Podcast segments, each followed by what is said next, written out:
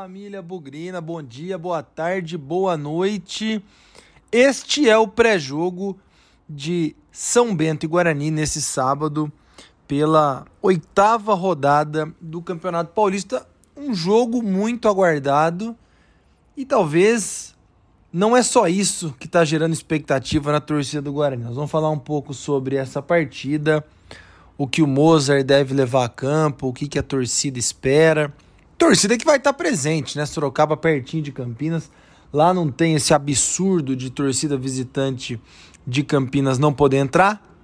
Então, vai ter uma caravana, vai ter a presença da torcida bugrina empolgada aí depois da vitória sobre a portuguesa de virada no Brinco de Ouro. As viradas não estavam sendo muito comuns aí na vida do Guarani. Eu lembro nos últimos, talvez aí, dois anos, uma virada contra a Ferroviária lá no Paulistão, lá em Araraquara. Depois foi muito importante a virada contra o CSA na Série B do ano passado. O Guarani perdia por 1 a 0, fez 2 a 1. E essa virada contra a Portuguesa, né? O Guarani perdia por 1 a 0, fez 2 a 1 no brinco.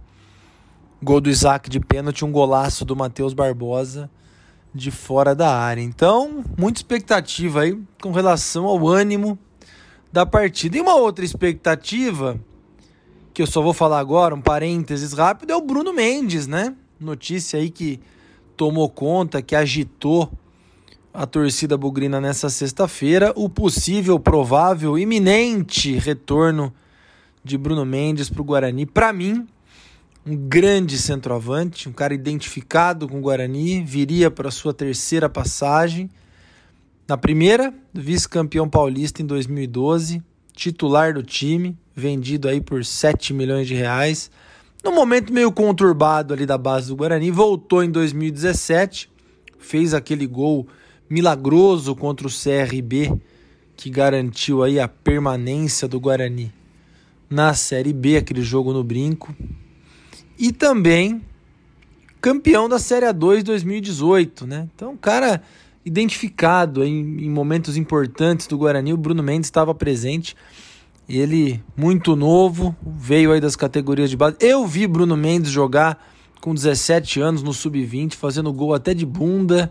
A bola batia nele e entrava, um cara com presença de área, um cara com mobilidade, um cara bom. Vamos ver em que condições ele vai estar. Tá três anos de Japão, mas o que importa aí é que ele pode estar de volta e a torcida está com muita expectativa para o anúncio, para a confirmação e quando de fato a gente vai ter o Bruno Mendes com a camisa do Guarani de novo. Certo é que não vai ser logo mais contra o São Bento lá em Sorocaba, um lugar que o Guarani não tem muita sorte, né? Eu já fui algumas vezes a ver jogo, ver jogo em Sorocaba. Contra o Atlético de Sorocaba, eu vi vitória mas o Atlético nem existe mais, né? Contra o São Bento, não me lembro de nenhuma vitória. Aliás, eu lembro de derrotas, derrotas doídas em 2000 e, em 2009 ou não, 2006, uma derrota ruim ali. Quando o Guarani acabou rebaixado. Em 2011, na Série A2, acho que o Guarani perdeu de 1 a 0. Enfim, Sorocaba não é um lugar. Teve aquele jogo né, na Série B de 2018 que o Guarani tinha brigando ali pelo acesso, uma cacetada de bugrinos em Sorocaba. E no fim acabou perdendo para o São Bento 1 a 0 um gol no final. Enfim, foi. Sorocaba não é um lugar muito feliz para receber o Guarani contra o São Bento, mas agora o astral é outro, a gente espera, né? Então, com bastante expectativa para ver o que vai ser esse time e qual vai ser a postura do Moser, como que ele vai levar o Guarani lá para Sorocaba. Em termos de escalação, muito provavelmente o Tony deve ir no gol, Diogo Matheus lateral direita, Lucão e Luciano Castan dupla de zaga e Jamerson na lateral esquerda. No meio, provavelmente, Matheus Barbosa, né? Que fez o gol aí. Tem um pouco de dúvida se ele é o camisa 5, se ele é o primeiro volante do time, mas o, o Moser parece que não tá jogando muito com o primeiro volante, né? Aquele camisa 5, que, é, que foi o Moser, né? Quando ele era, ele era jogador, ele era um volante pegador. Richard Rios e aí provavelmente Giovanni Augusto como titular. E aí o ataque deve ter o Isaac na ponta esquerda, o Derek centralizado e na ponta direita provavelmente o Bruno José. Um time aí, olha, perto daquilo que eu acho que o Moser considera como ideal, hein? Bruninho no banco, Bruno Michel no banco. Bruninho precisa ver a questão médica aí, né? Se ele tá inteiro ou não. É, acho que começo do campeonato aí rodou bastante o elenco, né? As questões físicas, clínicas, médicas. É, e agora parece que nessa reta final, torcer aí para não ter nenhum contratempo, parece que o Moser vai conseguir colocar em campo aquilo que para ele tá muito perto, ou pelo menos para a torcida, vai tá muito perto do ideal. Né? E aí talvez até alguns jogadores a gente não veja mais, né? A hora que você encaixa o time ideal, talvez você se lembre de alguns jogadores do passado remoto que não foram bem, perderam a chance e outros chegaram e, e tomaram o seu lugar. O São Bento, ele não é um time tecnicamente maravilhoso. Aliás, Bruno Aguiar, hein? Bruno Aguiar na zaga do São Bento, nosso conhecido zagueiro do acesso do distante ano de 2009, da Série B para a Série A, Bruno, Bruno Aguiar. Ele já com a idade mais avançada e costuma aprontar, hein? Costuma jogar bem contra o Guarani, fazer gol, até já fez gol pelo Novo Horizontino. Mas eu acho que o trunfo do São Bento, que de novo, tem um bom meio ali chamado Lucas Lima, que não é aquele, hein? O trunfo do São Bento para mim é o treinador, né? Paulo Roberto. É um cara que tem aí seu mercado nos times do interior e, e cumpre aquilo que lhe pedem, né? Então já está aí com uma pontuação legal, vendeu caro a derrota para o Santos no meio de semana e vai fazer um jogo duro com o Guarani. Hein? O, o Paulo Roberto é um cara cascudo, é um cara que sabe montar times aguerridos, talvez não sejam tão técnicos, mas bastante aguerridos. E se o Guarani quiser ganhar e precisa ganhar lá em Sorocaba, ele vai ter que ser mais aguerrido que o São Bento. Em São Bento, um time que não vai jogar nem a Série D esse ano, se eu não estou enganado, e entra para aquela lista de times que o Guarani não pode perder, nem empatar. Com todo respeito ao trabalho lá, o Guarani tem orçamento, investimento, calendário para ganhar do São Bento. Mas o que vale é dentro de campo. Até porque fora dele, até porque fora de casa, né, dentro de campo, fora de casa, o Guarani até agora perdeu todos os jogos, lembremos, hein? Perdeu do Corinthians, perdeu do Santo André, é, naquele jogo na estreia, no, no campo sintético, né? e perdeu do Botafogo de Ribeirão, num jogo que dificilmente a gente conseguiu engolir até hoje. Então é hora de vencer a primeira, né? Sair de três derrotas fora de casa para ter a primeira vitória fora de casa e aí chegar nos 10 pontos numa pontuação que aí já o risco de rebaixamento já é muito menor. Porque o negócio está embolando, hein? Embolando lá embaixo e complicando lá em cima. Embolando lá embaixo porque, embora o Guarani tenha vencido a portuguesa, conseguiu dar uma descoladinha ali de baixo, né? Portuguesa e Ferroviária estão na zona de rebaixamento, com quatro pontos. O Guarani tem sete. Mas o Ituano também ganhou, foi a seis. E logo vem, logo vem o Guarani com 7. Então, embora tenha vencido, em termos de posições ganhas, acho que o Guarani não ganhou nenhuma. Continua ali no bololô. E para piorar, para fins de classificação, para o mata-mata, o Água Santa surpreendeu, ganhou o último jogo, 2 a 0 E com isso tem 10, 11 pontos. Mesma pontuação do São Paulo, líder do grupo, que perdeu de virada para o Red Bull Bragantino. Grupo meio embolado, dois times com 11, São Paulo e Água Santa.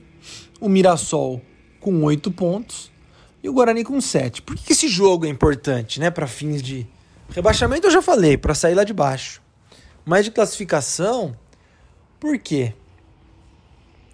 Tanto o Água, o Água Santa, ele tem uma parada difícil essa rodada Água Santa é um time lá de Diadema que, como eu falei, tem os 11 pontos, tem os 11 pontos e hoje, hoje estaria classificado, faltam ainda cinco jogos ou quatro jogos, até perdi a conta aqui, a, é, a depender do final dessa, dessa rodada.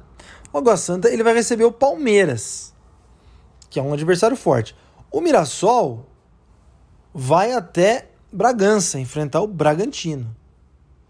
E o São Paulo enfrenta o Santos, recebe o Santos. O Santos é um time muito fraco, né? São Paulo deve ganhar esse jogo. Mas tá aí, os dois concorrentes diretos do Guarani, Água Santa e Mirassol, jogam, jogam contra adversários duríssimos, né? E eventualmente uma vitória do Guarani sobre o São Bento deve, deve passar o Mirassol e pode encostar no Água Santa. E aí leva para as últimas quatro rodadas tudo indefinido. Depois o Guarani vai receber o São Bernardo, sai para enfrentar a Ferroviária e depois enfrenta a Inter em Limeira e fecha em casa com o Palmeiras. Então, essa rodada tudo leva a crer que é a decisiva em termos de classificação ou não. Então, mais um componente extra aí para o jogo do Guarani de logo mais. Espero ver um time melhor, principalmente aí com o retorno do Giovanni Augusto. Melhor eu digo tecnicamente, reeditando, né? Aquele triozinho pela esquerda, alternando bastante Isaac, Giovanni Augusto, Jamerson. É, espero ver um pouco mais de atividade pelo lado direito, se de fato o Bruno José jogar. Interessante, né? As duas vitórias do Guarani nesse campeonato foi quando o Guarani tinha Giovanni Augusto e Bruno José em campo, né? Perdeu contra o Santo André, é verdade. Mas dali em diante, depois do Santos, os dois ficaram fora por lesão e devem, contra a Portuguesa, voltaram em momentos distintos do jogo. E contra o São Bento, esperamos que ambos tenham condição de começar a partida, o que vai deixar um ataque extremamente interessante para o Guarani. Ainda tem Neilton voltando aí, né? Recondicionando. Neilton já fez gol. Devagarzinho o Mozart vai ganhando opções e vai deixando aí o elenco talvez da cara que ele quer. Tem muitas peças discutíveis. Não é porque ganhou da portuguesa, na minha opinião, o pior time do campeonato, que todo mundo é bom agora. Aliás, o Mozart foi bastante arrogante na última coletiva depois da vitória com a portuguesa. Tem muito jogo, muito campeonato pela frente. Então, Devagar. Não é porque ganhou da portuguesa que é o melhor time do mundo. Mas a gente viu atuações bem ruins que fazem questionar o time. Então, esse jogo São Bento é o que vale. Vai tirar muita prova. E tomara, hein? Tomara que quebre esse tabu. Faz muito tempo. Acho que desde 1985 que o Guarani não ganha do São Bento em Sorocaba. Sete horas. Bom jogo para nós. Olha, tô com expectativa, hein? Essa notícia do Bruno Mendes deu uma incrementada no astral da família Bugrina. A vitória contra a Portuguesa também. Esperamos, como dizem os jovens de hoje, que o sabadão não termine com um belíssimo plot twist. Um desfecho inesperado, um desfecho triste, um desfecho ruim, uma surpresa, uma zebra, uma coisa a se lamentar lá em Sorocaba. Que não aconteça isso, hein? E que o Guarani ganhe e ajude o nosso final de semana, hein? Tomara que seja, seja um final de semana para curtir. Valeu, galera! É isso aí, sem nunca esquecer que na vitória ou na derrota, hoje sempre Guarani. Avante, avante, meu bugre, que nós vibramos por ti. Na vitória ou na derrota, hoje sempre Guarani. É Guarani, é Guarani, é Guarani. Guarani.